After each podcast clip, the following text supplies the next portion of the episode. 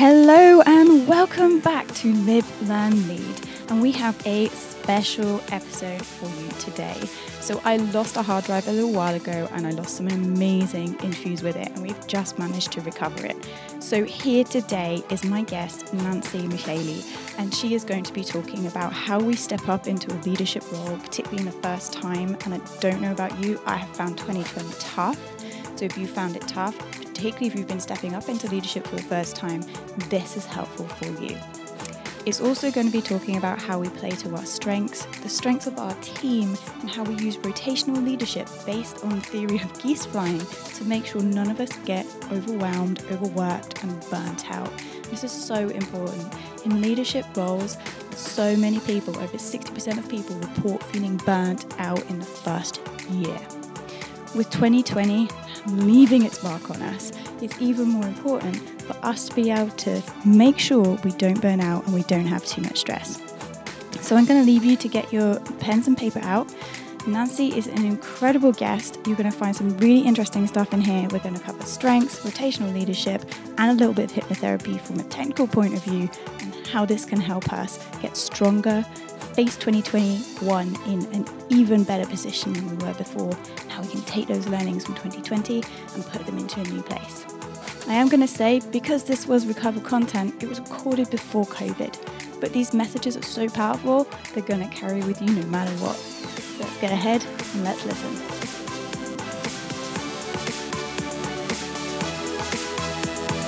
We're here today to talk about leadership and what that means, and perhaps some of the ways that it's very difficult as a new leader to come in to a management role and really adapt how they work to be working with people now rather than just processes and themselves. And you obviously are in a senior leadership role right now, and you also work with leaders as a coach and hypnotist. Is that the right term? Yes, that's correct. Wow. So I know for me, my experience was very much a lot of my leaders when I was in industry weren't given the support when I first came into the role to understand what it means. They were trained on systems, but they were definitely not given the skills they needed to deal with humans being messy and demanding all the time. What for you do you think is like one of the key elements leaders new into position really need? So my background is the engineering world, and I've worked in oil and gas, and I uh, very much agree with what you're saying. We take a lot of very talented technical young resources and put them into leadership roles and then expect them just to be able to stand up and do the work of leadership. I think one of the things that leaders need to do is actually try and figure out from a first perspective what motivates them to be successful what are the things that allow them to find their strengths and what makes them perform really well because once you know what helps you perform really well and what types of techniques motivate you you can start to take a look at it from a human perspective as opposed to taking a look at all the activities from just an activity of doing perspective. Hmm. So I think that's one of my first things. The other thing I want to do is challenge leaders who promote other leaders within their corporation to not necessarily look for the person who's got the best skill, but the person who is greatest at bringing other workers together to achieve results. So they may not be the most technically talented person, but they are the person who actually interacts the best from a team perspective in the team portion of their organization. Yeah, so like the glue. Or yes.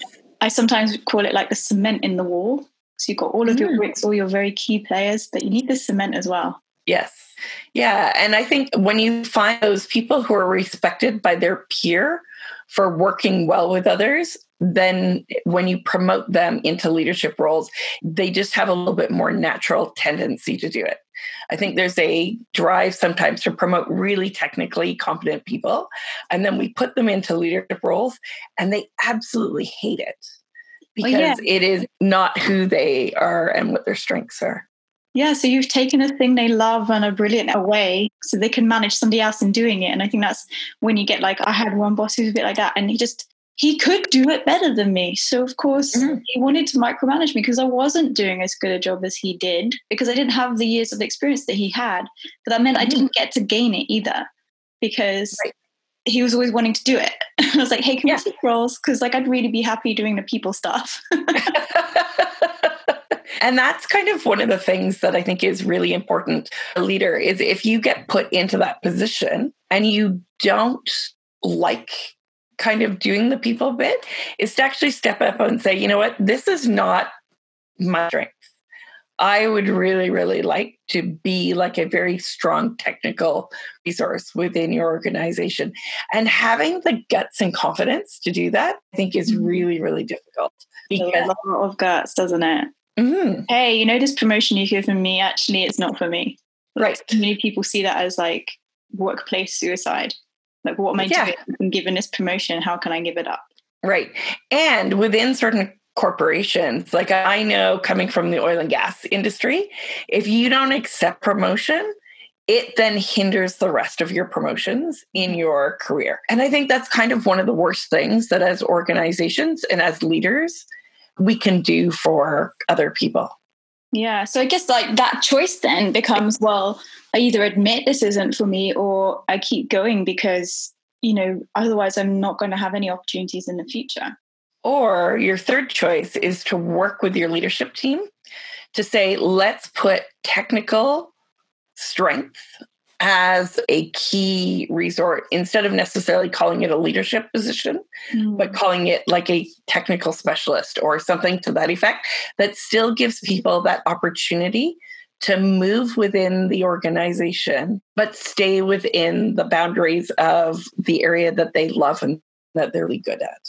Yeah definitely. And so for somebody who's like, you know what, this isn't for me right now, but I think I can get better at it and I can enjoy it. What then do you feel are like the key steps you need to take beyond understanding what motivates you and keeps you stress free? What are the key things you usually work with most your leaders on? So, the key things that I work with most my leaders on is having them understand the first thing I like is having them do the strengths test that's done by uh, Dr. Martin Seligman from the University of Pennsylvania. And he has people evaluate what their personal character strengths are. So I find that people understanding where their personal character strengths are really, really help.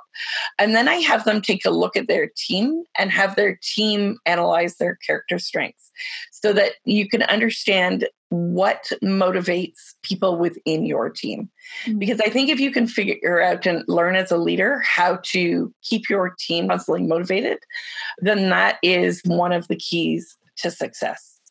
The other that I do is I prefer to work across a leadership team than work with one individual. And it's really interesting when you've had a team that has been experienced for a long period of time working together and you bring one new person in. So whether they come from outside the company to join or they are young joining, mm-hmm. moving up the ranks, joining this team. And really, what I like to do is something that I call rotational leadership and work on people's strengths. And so try and figure out who has strengths to do certain tasks within a team, who likes to do certain things within that team of leaders, so that as a team of leaders, they learn to work better as a team. Because if they work better as a team, then their employees will respect them better as a team, and then they're able to filter that down better to their employees. And so I consider this like the Canadian geese in flight. They fly in a V formation, and one of the geese is at the start. And then as that goose gets tired or has done a certain length of time, that goose will move back. And so it's as a leadership team, teaching your leadership team to rotate around what their skills and strengths are and have them move as opposed to be just 100% lined in job position. So, so I think as a person, I guess at the front, like kind of because the goose at the front takes the brunt of breaking the slipstream, right? And the ones at the back, exactly. Yeah, yeah. So you allow them to have that break, and it's not continual stress, and they're not burning out. Correct. And they're not burning out. And they have opportunities to grow and develop while they watch other members of the leadership team do their portion. As well, there's certain, because everybody has such natural strengths, we perform better in those areas. So if we can understand what our natural strengths are from a leadership position, we are able to actually lead and motivate our team better. And then the third thing that I really kind of think is super important is learn actually the difference on the stress curve. So, the stress curve, as leaders, we have a tendency to get ourselves into the area of exhaustion and burnout mm-hmm. because at times we care very highly about the work that we're doing and become really passionate about it, which may lead us to micromanage when people aren't performing really well. But the reality is, in the stress curve, which I'm not sure if you're familiar with, but is the bell curve. On the left side of the bell curve, you start with yourself or your employees being in a state of boredom, which, having had a role in my life where I haven't had enough work to do, is really difficult. And it's a lot of work to manage your employees in that time. It's quite like depressed from it as well. Like I know exactly. you can get really mentally unwell from stress, but I think also from not having enough challenge can be just as detrimental. Exactly.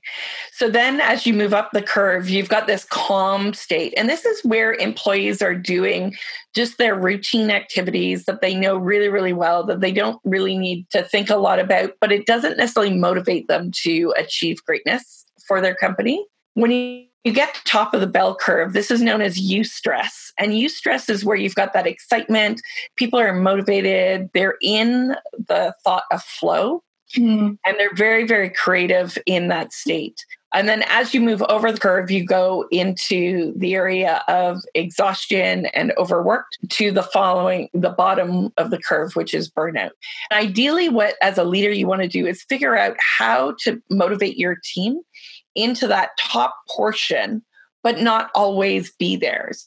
So they do need flip between excitement and joy and flow down into calm and then back up into that excitement and figure out that balance. So as a team, as a leader, one of the key skills that I think people need to do is learn is how to motivate people to be in that excited joy flow state yeah. for their specific team and there and recognize that people as well as leaders we get stuck things like distraction and too many things going on. But when you're in actual flow state it's when you can get like about 90 minutes of actually sitting and as an employee not being distracted by a whole bunch of things but being able to get in move your work do really really exciting things. And as a team that flow state can happen really well in meetings. And if you're a really good leader, it's how you facilitate those meetings to create that flow state, that excitement, that motivation that keeps your team moving. And it is different for each team. So you need to be able to recognize what motivates that team versus what motivates another team that you may or may not have. So you really need to deeply understand yourself and your team to be able to get into the flow state for everybody. Correct. Yes. Wow. Okay. So you, you mentioned that you start with a strengths finder, and I'll try and put a link to that as well uh, at the bottom of the podcast so people can go and have a look. And I, I love working with positive psychology and coaching. So we so yep. often look at where we're failing, where we're not doing well, and we forget to look at what is the good stuff and how can I use that differently to maybe bridge that gap? How can I use it to encourage someone? Because we all have strengths, no matter like how good or bad a job we're doing, we all have strengths. So yeah, I love that. But once you've done that understanding, what I find can be like a sticking point, and I don't know if you agree, is quite often people will pigeonhole themselves into, well, this is me. So, you know, you have to deal with me in this way. How do you make sure that after doing that strengths finder, people don't pigeonhole themselves or limit themselves through it? Yeah, so I think there's a couple different things, right? So there's the strength finder and then there's the character strengths. And those are two different tools. So one is done by Gallup, right, uh, which is the strength finder, and then the character strengths, which is done by the University of Pennsylvania. What you try and do is actually you try and figure out how to utilize your character strengths in your weakness areas. So for me, for example, my character strengths are creativity, appreciation for beauty and excellence, curiosity, perspective, and love of learning. And so things that I really dislike doing are, even though I have a degree in engineering, are doing like the calculations and doing the things that are the real kind of detailed design perspectives. So then I take a look at how do I take my character strength of creativity and curiosity and apply that to the things that I dislike doing. Mm-hmm. So it's not necessarily a matter of I am this type of person. In the work of positive psychology that Seligman does, is he actually has people try and figure out how to use their strengths for the things that they dislike. And when you can apply your natural strengths to those things and use those different because the character strengths are more around values than they are based on the technical strengths. And so, why I prefer those is because you can actually apply those nicely to the things that you dislike or that you're not as comfortable doing and learn how to become more comfortable doing it by applying your natural strengths. Yeah. I like that. So what I'm hearing there is like, and I mean, I'm nodding away here because I completely resonating with everything you're saying. Um, that requires ongoing work, though, right? You can't just do a test and then leave people to it. Yeah, so the test helps you determine how to use your strengths with the activities and the, the work that you do. The other thing that I find is if I have somebody blocked, because I'm a trained hypnotist, I can actually do a coaching session with them and help them uncover that block and then in the hypnosis session, there's a couple different parts. One is where we try and figure out what the block is. But in the second portion, we do what we call the transformation activity. And in this transformation activity, I use their character strengths in the language to help them overcome their block. And it actually becomes kind of a little bit like a meditative process, mm-hmm. but it's very, very focused around them, around what they are trying to achieve, and how to put that language into their mindset to overcome and remove that block from their their process. A simple little 15 minute recording that they personally get to listen to to help them achieve their results and their goals that they want to to do and become. Wow that sounds really powerful. And so for people who maybe aren't so aware of what hypnosis is i think there can be some misperceptions on it and fears surrounding it. So can you just maybe dispel those and tell us a little bit about what hypnosis with you involves so hypnosis with me involves a is a is designed for specifically around stress and anxiety, the things that are causing you discomfort in your be able to perform as a leader. And hypnosis is actually a state of flow. And hypnosis is something that people go into naturally multiple times a day. So for example, if you have ever been watching a movie or a TV show and you're very emotionally involved in it, whether you get really excited and laughing or whether you are crying and emotionally, those are states of hypnosis. Another state of hypnosis is if you're traveling along the highway for a long period of time and you seem to lose track of time. oh, that, yeah, that one. Mildly terrifying, isn't it? How did I get here? I don't remember. How did I get exactly. So that is very much a state of hypnosis. So one of the things people will say to me first is, "Oh, I don't think I can go into hypnosis." And the reality is, you actually fall asleep without going through the state of hypnosis because it is that state just before going to sleep when your mind is in REM state. Mm-hmm. So it's a great state to help people overcome issues. It also gives us a chance in hypnosis to shut down the conscious thinking mind and allow the subconscious mind to come to the surface and give you what is actually happening. So it's all of those programming thoughts that are going on in the back of your mind that a lot of times we're not aware of. And in meditation, we can sometimes bring those to the surface, but in hypnosis, it's really, really quite easy to bring kind of what are those thoughts and processes going through your mind.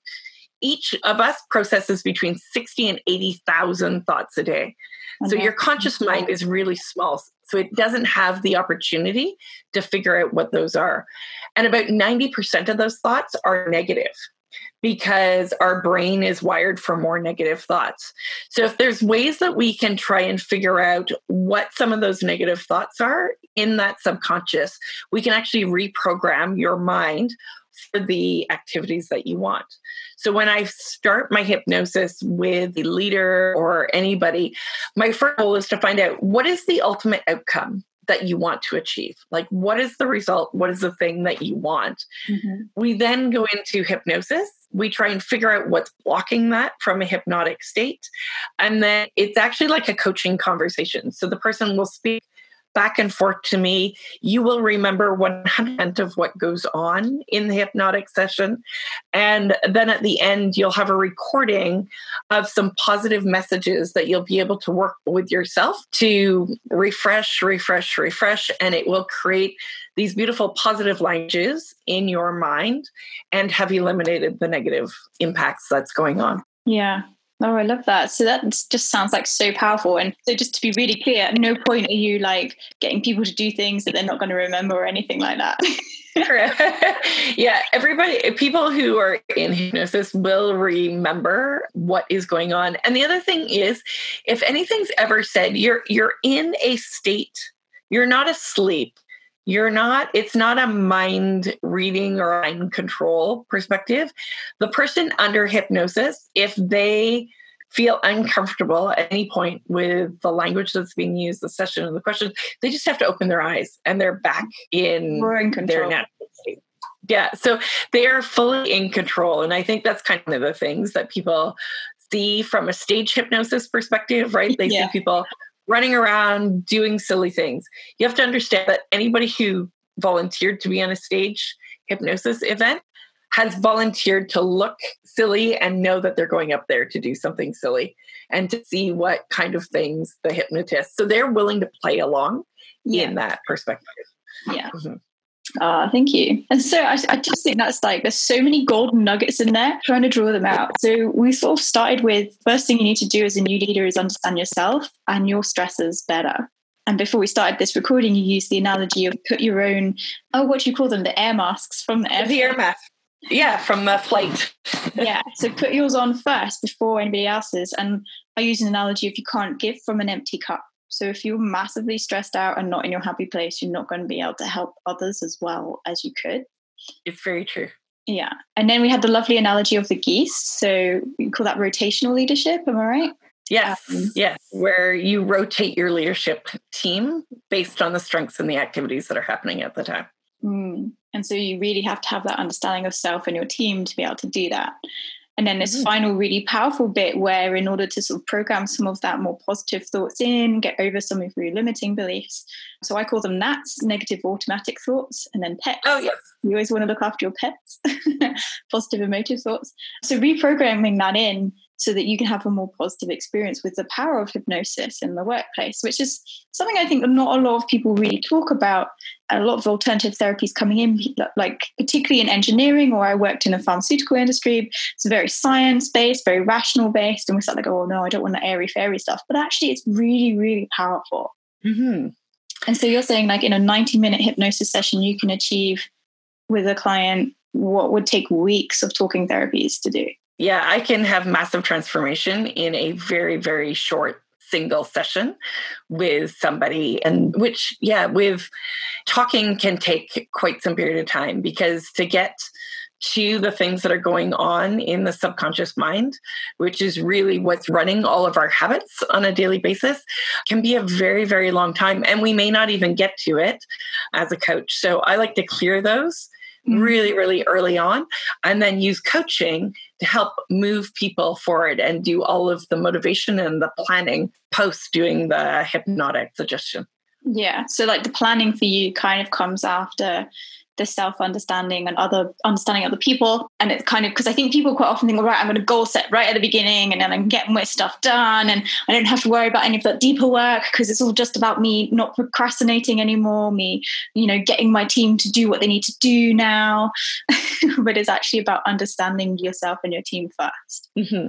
And if you understand yourself, your team will just magnify like the ability to change your team and motivate your team to be a successful leader will just take off tenfold versus if you just try and do it from the standard method of, of training, which is what historically we've done with people. The theory is that training impacts somebody about 10%. So you get about 10% value. Where if you can get that person using a combination of hypnosis and coaching and then put the activity plan on it, you can have such a significant improvement in a faster, more rapid time period. Yeah. And I guess with that, you also then prevent future burnout, hopefully, because you've got healthy habits.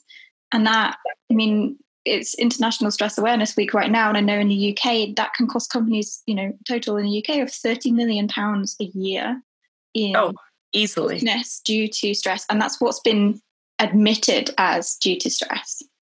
Right. Um, yeah, so in I was looking at a, uh, an article just before getting on this, and in the UK they were saying about half a million people are struggling between in 2015 2016 when they did the research, were struggling with work related stress, and in Canada, that number is a very similar number. Around half a million people are taking a day off a week because of work related stress. And so, if you start to factor that into your lost productivity within your organization, uh, people's mental health is huge in trying to figure out how to have people be more successful.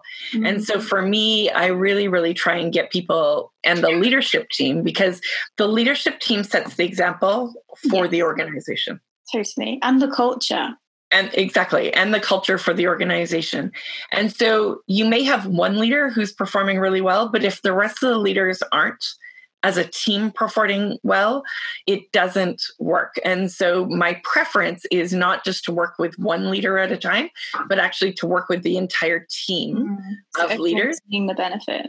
So that they're all seeing the benefit, so that as a team, they can roll activities within their organizations. And I even just have like some simple little tricks to do. So, for example, most people do a one hour meeting right? Like that's like the standard. It's either one hour meeting or one and a half hour or two hour, right? But what if you consider doing something as simple as taking your meeting down to 50 minutes? and allowing people to have 10 minutes to between meetings to do things like just go to the bathroom right grab a coffee not feel like- email and so they're present in the meeting because they've dealt with all the stuff that's been building up whilst you're in it exactly or just even a chance to say hello to somebody and ask about their children or what they did on the weekend, right? And yes. connect on a real human level. But as organizations, we insist on things like the full hour meeting. Yeah. And so, uh, one of the things, and I struggle to do this as well, so I appreciate it, but I'm trying with the engineering company that I work with is to actually move meetings down to being 50 minutes long. So, kind of having Just a so that, meeting yeah so people have that 10 minute just to kind of breathe. I also have people take conscious breathing breaks and that is just to take a few minutes either go outside connect with the weather even if it's a rainy day but just go outside and take a few minutes and just take some deep breaths mm-hmm. and relax and allow the serotonin in your body just to de stress and relax. And I think there are certain little tricks that we can do that help people with work related stress. And then the final one that I recommend with all of my leaders, especially, and to help with their organization is have people find 90 minutes early in the day where they can accomplish one activity and they choose one priority activity that has to be done for that day, not 10, one priority. And they sit down and they focus on it for 90 minutes because 90 minutes without interruption. So that means emails turned off cell phones put away nobody yep. knocking on your door. But create a culture where you actually take a 90 minute kind of work. I'm just going to sit and work on this one activity. It's amazing how much you can accomplish in 90 minutes without interruption once you get into a state of flow. And it helps improve people's happiness, excitement, enjoyment. There's no looming like, over you anymore, is it? Yeah, exactly. But we tend to have like long laundry lists. We tend to there's, there's so many little kind of tricks and tools to help in reduce work related stress. And so distractions is one. I find meetings and as leaders, it's one of our key areas where we can help and if we can coach people to be able to have an opportunity to get into the state of flow that will be huge for the mm-hmm. corporation and for the the worker themselves Yes, and there's now science behind it. So all you like hard node engineers, scientists who like, no, I need the empirical evidence. There are so many studies on it. I can show you MRI brain scans of how your brain changes under stress exactly. or when you leave it. So yeah, if you want the evidence, please message us and I'll happily provide it to try and get you to understanding that it's not this woo-woo thing. It is flow is very real and very measurable. very true. Very true. Yeah. And corporations, if they start to truly, at a corporate executive level, take this as something that's important for them, we'll see huge productivity when they're in their organizations. We'll see people have less sick time which is really, really huge. And both of these will impact their bottom line because people will come to work being happier and more enjoy it. And as a leader, that is your goal is really to give people a place where they can perform at their best. Yeah. So you have happy, healthy humans at their mm-hmm. best, giving yes. the company their best. Exactly. Mm, I love exactly. that. Thank you so much for sharing that. That's, that's so many powerful things. I think I'm going to have to go back over some of that for myself as well. so before we go, is there like one final thing you'd like to say or like a parting gift to give or just like one thing to summarize there? I think the reality is, and I think the thing that I, I want to end with is the whole concept of as a leader, it's really, really important to understand yourself first. Because when you don't understand what stresses you out and what causes you to, what helps you perform better, then you are not able to truly relay things down. And so, as leaders, we need to work primarily on ourselves so that we can help others be better. So true. Thank you so much. That's so powerful. I hope all of you listening are now going to go and do what you need to do to figure yourself out a little bit. Maybe give yourself some downtime, go outside and find possibly a coach if you're not already working with a coach. Uh, we can put your details up as well if you'd like to contact um, either of us. So thank you. That's brilliant. I really appreciate it. And thank you so much for your time. Wow, some deep and powerful learnings there, my lovelies. So I hope that has helped you. I hope you feel stronger going into the 2021 period, that you know your strengths, you know yourself, and you know how to make sure you're resilient.